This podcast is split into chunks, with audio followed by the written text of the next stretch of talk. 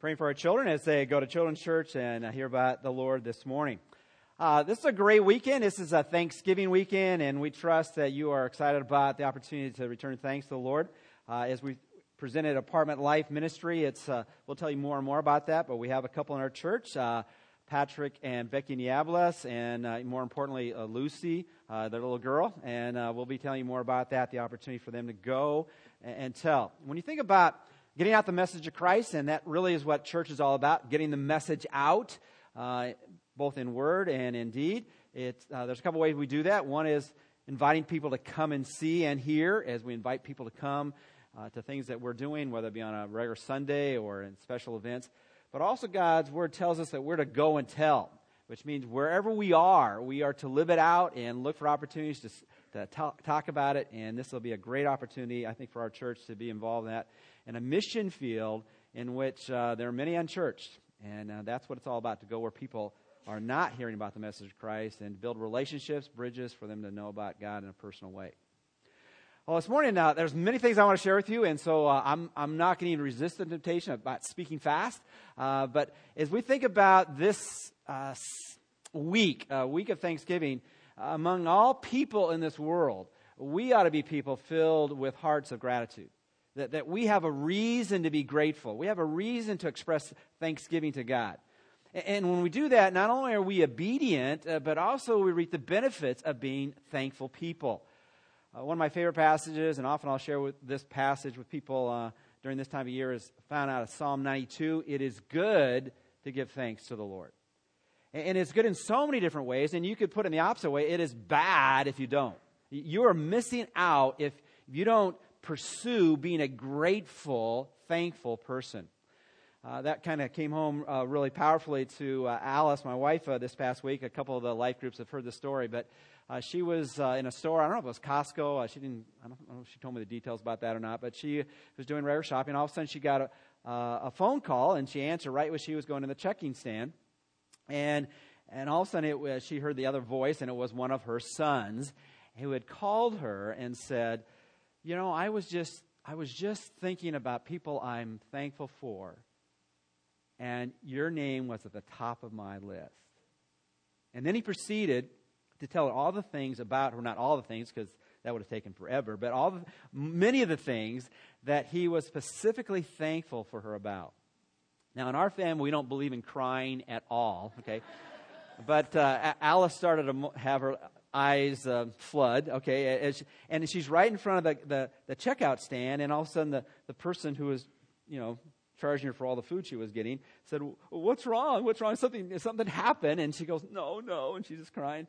So I just got a phone call from one of my sons telling me how much he was thankful for me. And then all of a sudden she started crying, all right? And then she goes, "That is such a great story. I can't wait to go home and do that with someone I'm thankful for." Now, I share that story, hopefully to embarrass my wife, but beyond that is when we think about it is good to give thanks to the Lord, it is good both for other people and for yourself as well. A part of this kind of a pay it forward or pass it on in terms of identifying people that you're grateful for and thankful for came out of this YouTube presentation of it, are people who are thankful happy? And they went through this whole process where they took these people kind of in a scientific, quasi-scientific experiment in which they asked them to come in and identify a person they were thankful for and then write down all the specific things they were grateful for them about. And then they kind of talked to them about how they reacted to that, and then they also asked them to then communicate that to the person that they were grateful for, to call them on the phone, to make an appointment, and actually say the things that they felt about that person, how grateful and thankful they were about them. And then in the study, they realized that people who went through that process of just identifying who they were grateful for, their happiness, I don't know how they metered that, went up 4 or 5%. But if they actually expressed it to the person, it went up to almost 20%. And then as they identified, the people who were least happy coming in were much more happier going out. And it's true that in our experience, it is good to give thanks to the Lord, Not only for ourselves, we'll be much more happy. Happiness is tied to gratefulness and thankfulness, but it will be good for the people we spread that around. Now, as we think about, particularly as Americans, and we think about the Thanksgiving season, this is something that's part of who we are. But somehow, at times, we can miss the substance of what thankfulness and gratefulness should be all about. I did some reading this past week, and I read an article by a man named Eric Buhner, and he said this, talking turkey about Thanksgiving. And here are some of his opening comments. Have you ever thought about why we have Thanksgiving on the fourth Thursday every November? Aren't we always to be thankful to God for his blessings? The Pilgrims didn't designate the fourth Thursday of November for their feast. Why do we? So you go back to 1621. You know, it wasn't necessarily the fourth Thursday when they actually did it, and they didn't necessarily do it annually in that particular setting. That's right. The government doesn't designate the day we celebrate Christmas. It accommodates it. In other words, that was tradition, and so the Americans just kind of adopted that. But it has, now we're talking about governmentally, determined the celebration of Thanksgiving to be on the fourth Thursday. And then he made this conclusion. The government wants us to thank God for his blessings. Now, I want to set this up before I get a little bit further. I'm going to talk about us a little bit as a nation. And my goal is not to drive you to a particular perspective of whether we are a Christian nation or not. But what I do want to do is establish in our minds what this Thanksgiving for us as a nation is all about, and then speak directly to us as God's people what Thanksgiving should be all about. In many ways, and if you look at historians, and there's a lot of changing of how we viewed the Pilgrims, you know, 4 centuries ago or so. That first Thanksgiving, 1621, in some ways, some people say it was really more of a civic ceremony. They got the two communities, the Native Americans and the foreigners from the land overseas, to get together and express a community experience where the Native Americans brought the deer, and the foreigners, the new Americans in this new land brought the turkeys, and they had a great celebration together. And as we know, because the Pilgrims were immensely committed to their faith, and particularly the faith in their Lord Jesus Christ, that there were probably prayers sprinkled throughout that week, particularly 3 days of festivities. But our Thanksgiving isn't really tied simply to the Pilgrim experience in 1621. It really came out of our Revolutionary War experience, where we were so grateful and thankful for God to bringing us freedom to this land. And so the Continental Congress made a statement about us being a grateful people, particularly to Almighty God. Now, as you know, in our culture now, there's a little bit of pushback to religious presentations and things like even Christmas and Easter and even Thanksgiving. And so it did go to the courts a while back, and I wasn't aware of this, but let me read this to you as far as a Supreme Court statement about Thanksgiving. In the case of Lynch v. Donnelly, the President Washington, this is the response of the justices, President Washington and his successors proclaimed Thanksgiving, with all its religious overtones, a day of national celebration, and Congress made it a national holiday more than a century ago. The holiday has not lost its theme of expressing thanks for divine aid any more than has Christmas lost its religious significance, even though there's a push to make it happy holidays rather than Merry Christmas. Executive orders and other official announcements of presidents and of the Congress have proclaimed both Christmas and Thanksgiving national holidays in religious terms. Again, that's the focus I want us to reflect on. It's not just simply being thankful for each other on a horizontal level. You know, I'm thankful for you because you make me laugh. I'm thankful for you because you make great meals. But I'm thankful to God that he has put you in my life. And by acts of Congress, it has been the practice that federal employees are released from duties on these national holidays while being paid from the same public revenues that provide the compensation of the chaplains of the Senate and the House and military services. Thus, it is clear that government has long recognized, indeed, it has subsidized holidays with religious significance. Now, the interesting thing about that, particularly historically, it wasn't in a general statement about who God is. The Thanksgiving Proclamation of 1777 by the Continental Congress, the first national Thanksgiving Proclamation, in November 1st of 1777, was written this way in terms of identifying who we ought to be thankful for. It is therefore recommended to the legislative or executive powers of these United States to set apart Thursday, the 18th day of December next, for solemn thanksgiving and praise, that at one time, with one voice, the good people may express the grateful feelings of their hearts and consecrate themselves to the service of their divine benefactor, and that together with their sincere acknowledgments and offerings, they may join the penitent confession of their manifold sins, whereby they had forfeited every favor, and their humble and earnest supplication that it may please God through the merits of Jesus Christ. This is coming from the Congress. That they may please God through the merits of Jesus Christ, mercifully to forgive and blot them out, which is the manifold sins, out of remembrance, that it may please him graciously to afford his blessings on this nation.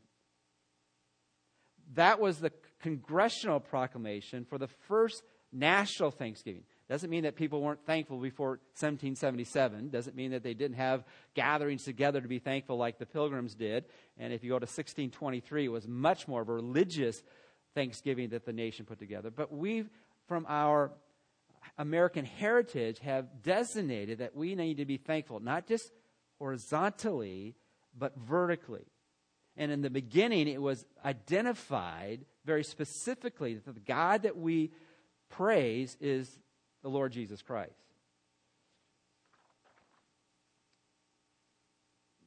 George Washington.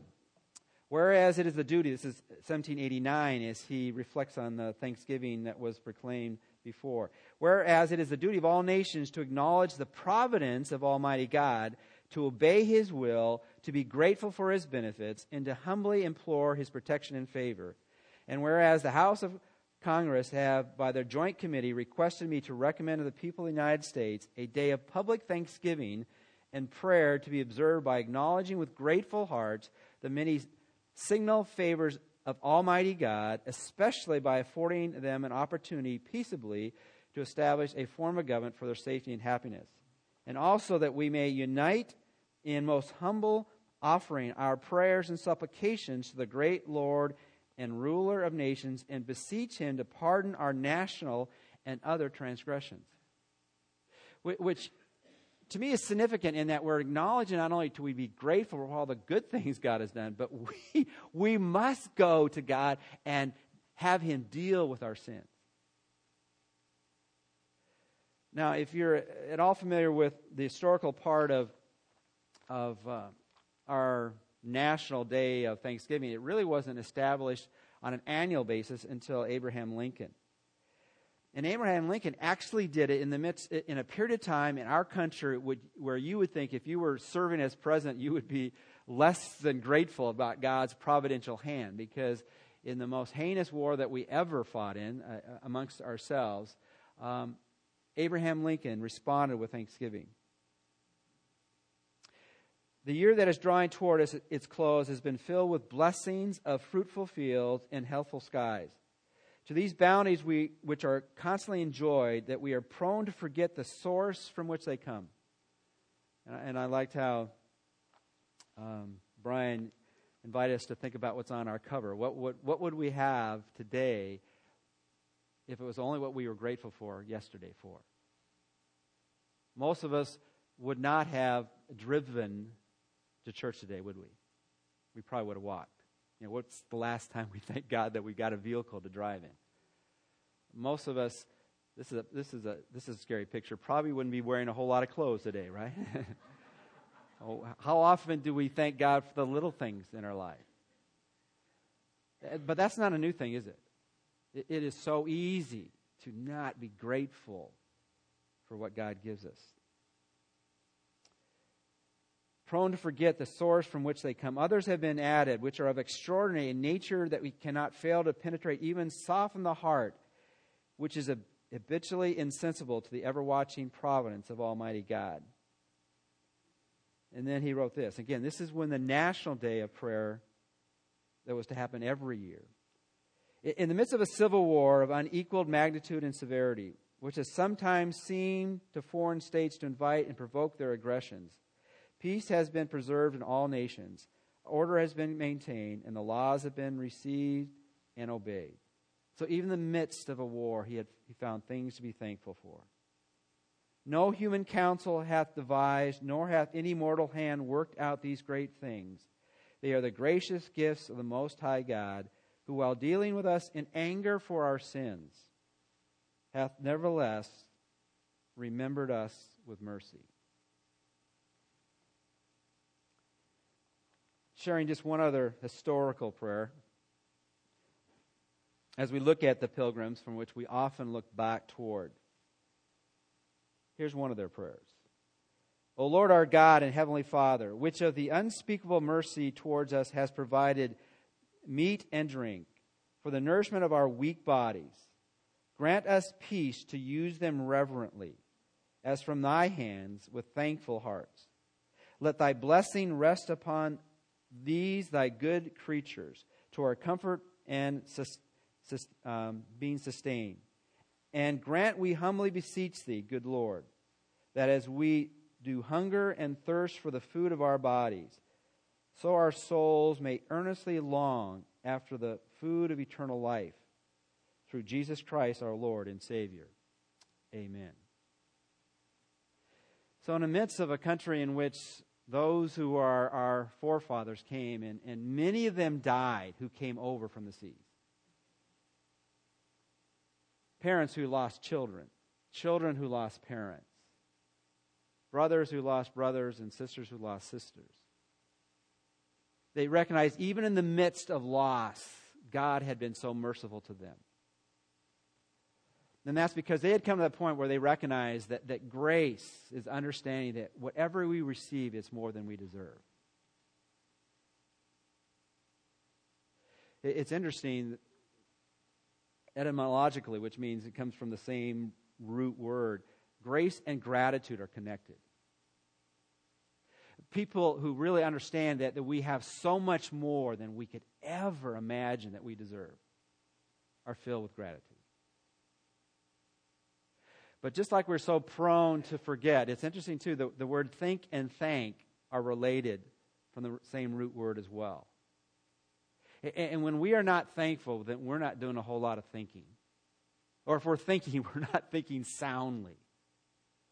Because as James says in James chapter 1, verse 17, every good thing comes from above, from the Father of lights. And so as we approach individually and as families toward this Thanksgiving season,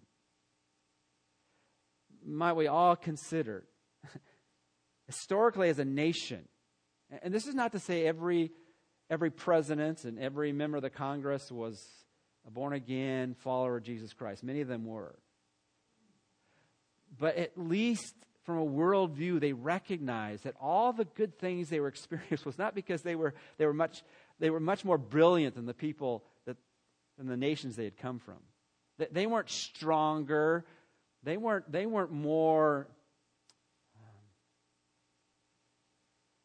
prepared to take on a nation that God was giving them. But by the grace of God, they had everything that they were enjoying and experiencing. And so I would submit to all of us, unless we give thanks to God, we're not really giving thanks. You ever had that experience where you maybe seen some people in relationship and someone falsely thanks someone else for something someone else has done? Now, they might have done it sincerely or insincerely. It might have been, by design, or it might have been by somehow neglect. They didn't really simply know. But is it truly thankfulness if you're thanking the wrong person for what has been accomplished? And so all of us need to recognize, yes, there needs to be thankfulness on a horizontal level. We thank the people that God has brought into our life and the things that they have provided for us and the people that are on the top of our list on a personal level. But if we jump to that before God, then somehow we've missed it. because God is the provider of every person in our lives. And even in the midst of pain and suffering, whether it be that first crew that came over from overseas and had so many lives lost, or whether it be our nation during the Civil War or all wars, in the midst of sorrow, there is hope. Now, that's the historical part I want to share with you this morning. But let me go to where I'm much more comfortable. Let's look at the biblical perspective on thankfulness. And you might have noticed in your outline that I have quite a few points there. Have you noticed that? For those of you who are normally with us, I just kind of fill all those things with fill in the blanks. This is all blank this morning. And as I was looking at passage after passage after passage this week, this on thankfulness, there's so much in the Word of God about calling us to be people that thank Him.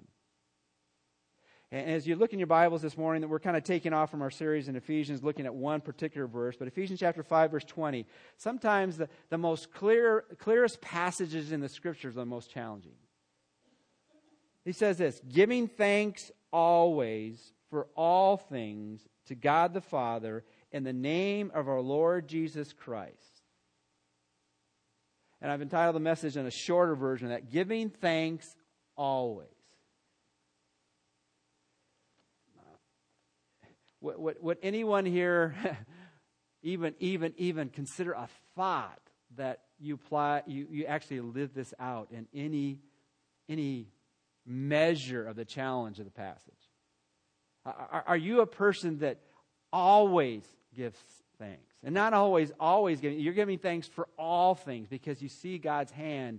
Maybe not where you fully understand what He is doing, but you recognize that in His providential care, He's deserving us to be grateful for what He does. I want to share a couple things this morning in the time we have left. I think as people who want to pursue God, that we need to recognize that we can give thanks for the wrong things and we can give thanks for the right things. We can give thanks for the wrong things and we can give thanks for the right things. Turn your Bibles to Luke chapter 18.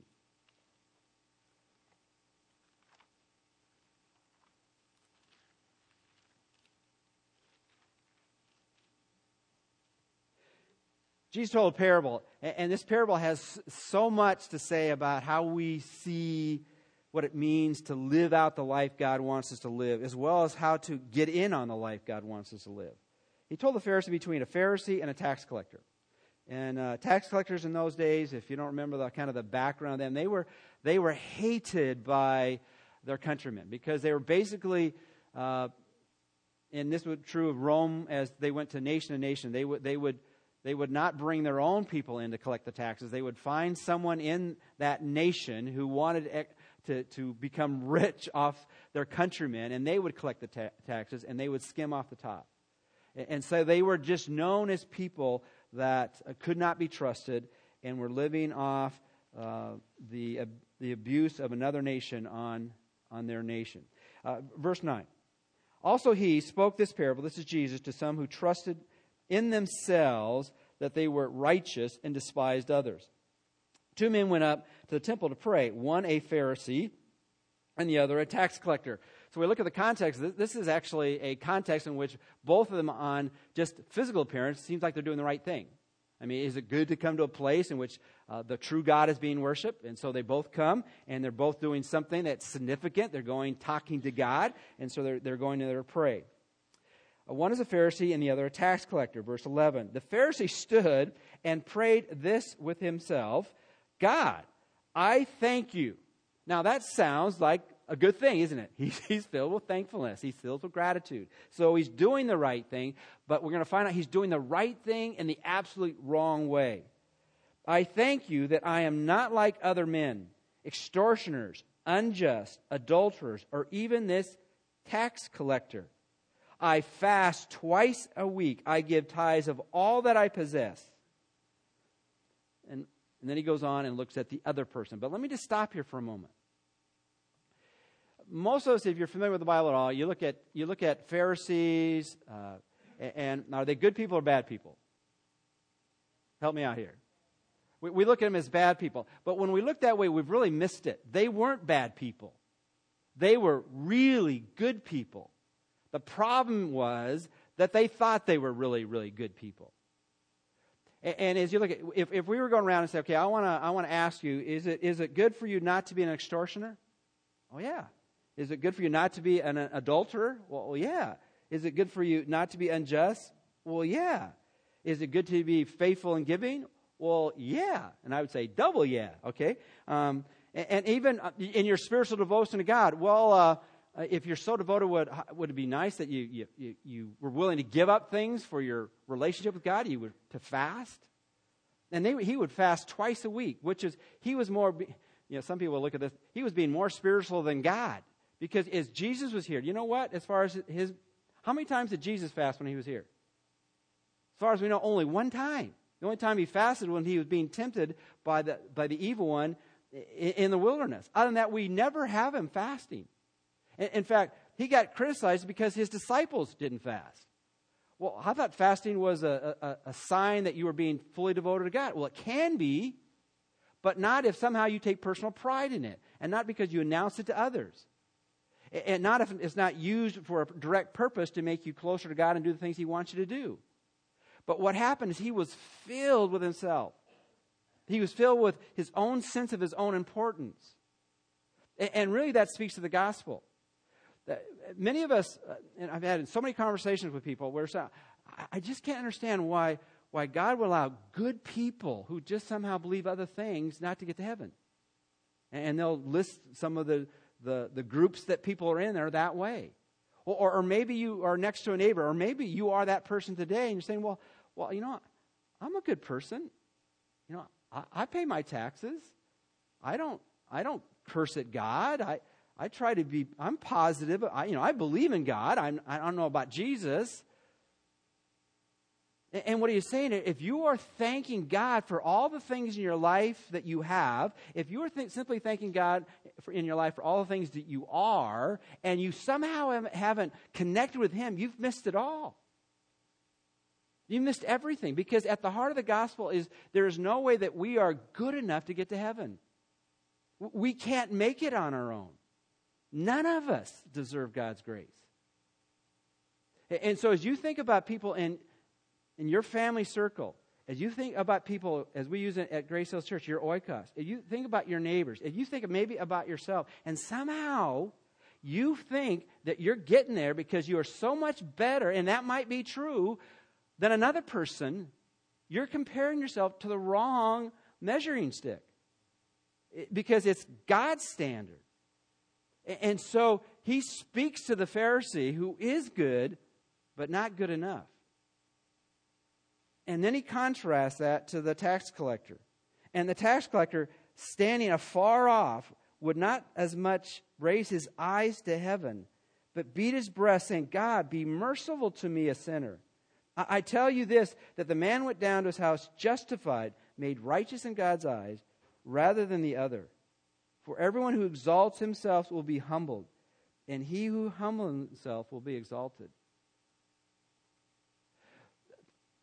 The Thanksgiving season, historically, and as I read some of those things as we began, was a recognition by our Congress and by our presidents that not only do we return thanks to God for all his bountiful blessings, but as a nation, we were to turn to him for the confession of our sins, and that somehow in his great mercy, he would forgive us for the things that we had done.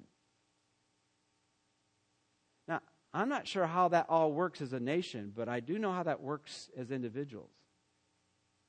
Until we come to that point, we come to face God on our own merits, and we will fall short.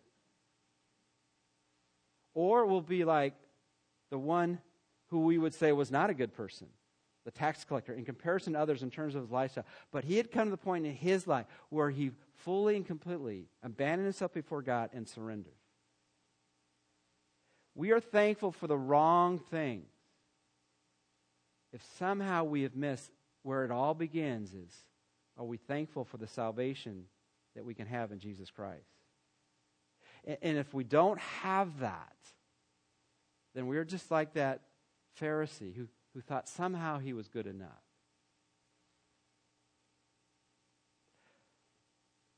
Turn back a page to Luke 17. This is the familiar story in Thanksgiving as we think about the 10 lepers who came to Jesus.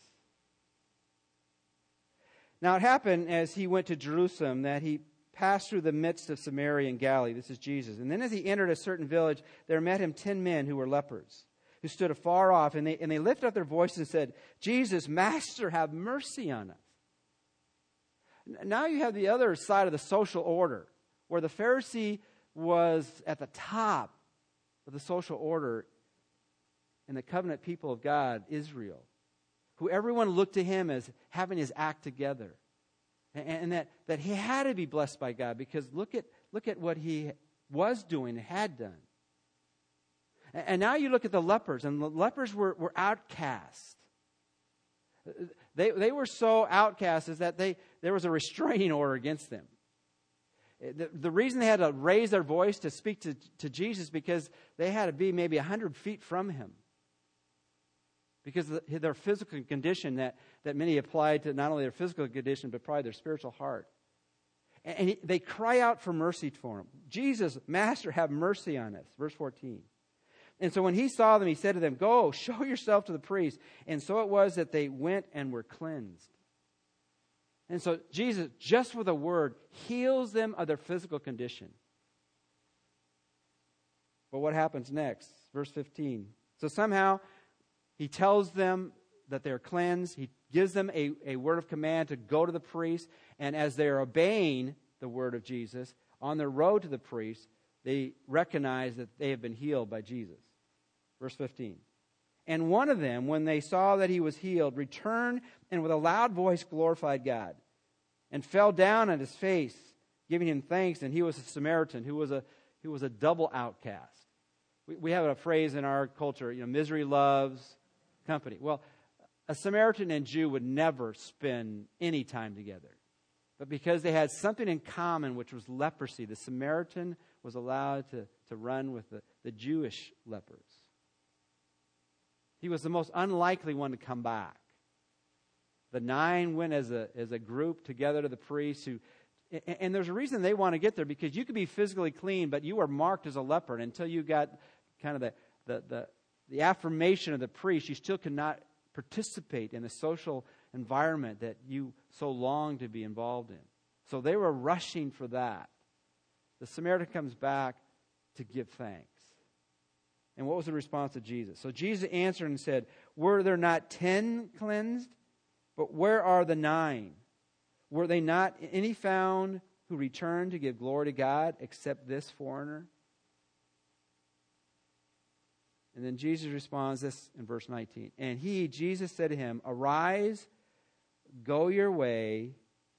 Your faith has made you" what? Well.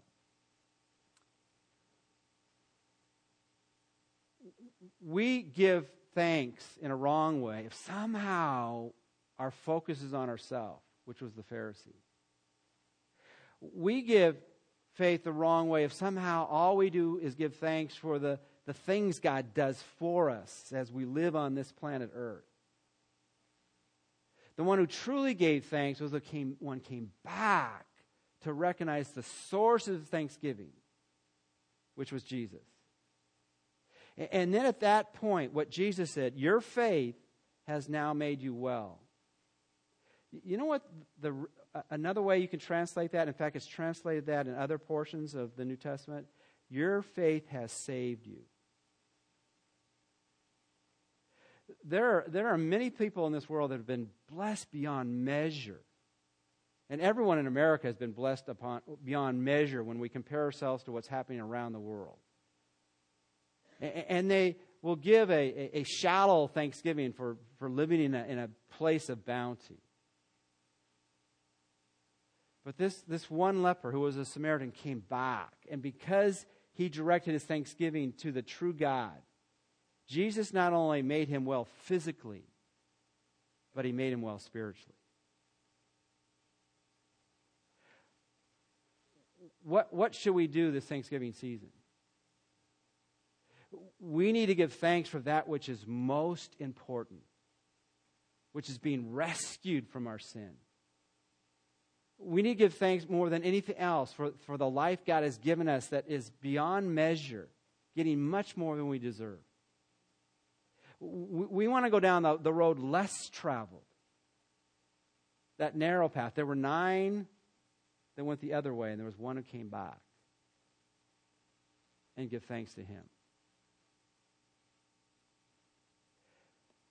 On the bulletin, what would we have to enjoy today if it was only ours because we had thanked God for it yesterday? We might have walked to church today. We might be dressed a completely different way. But how about another way? What if our salvation was dependent upon how often we thank God for it? Now, God is so much more faithful than we are. And our relationship with His is not dependent upon our faithfulness to Him. But we, among all people, need to return thanks to the one who came for us. As Paul puts it in Corinthians, thanking God for His indescribable gift found in Jesus Christ. Let's pray together.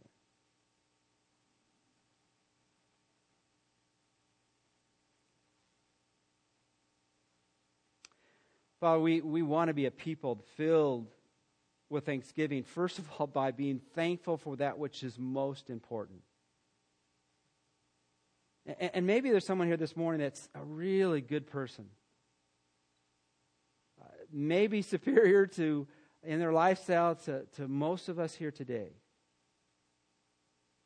But Father, we can't measure up to the standard that you have set. Because in our heart of hearts, all of us know that we are so far away from you. And Father, if we really understood your mercy and grace, we would run to you.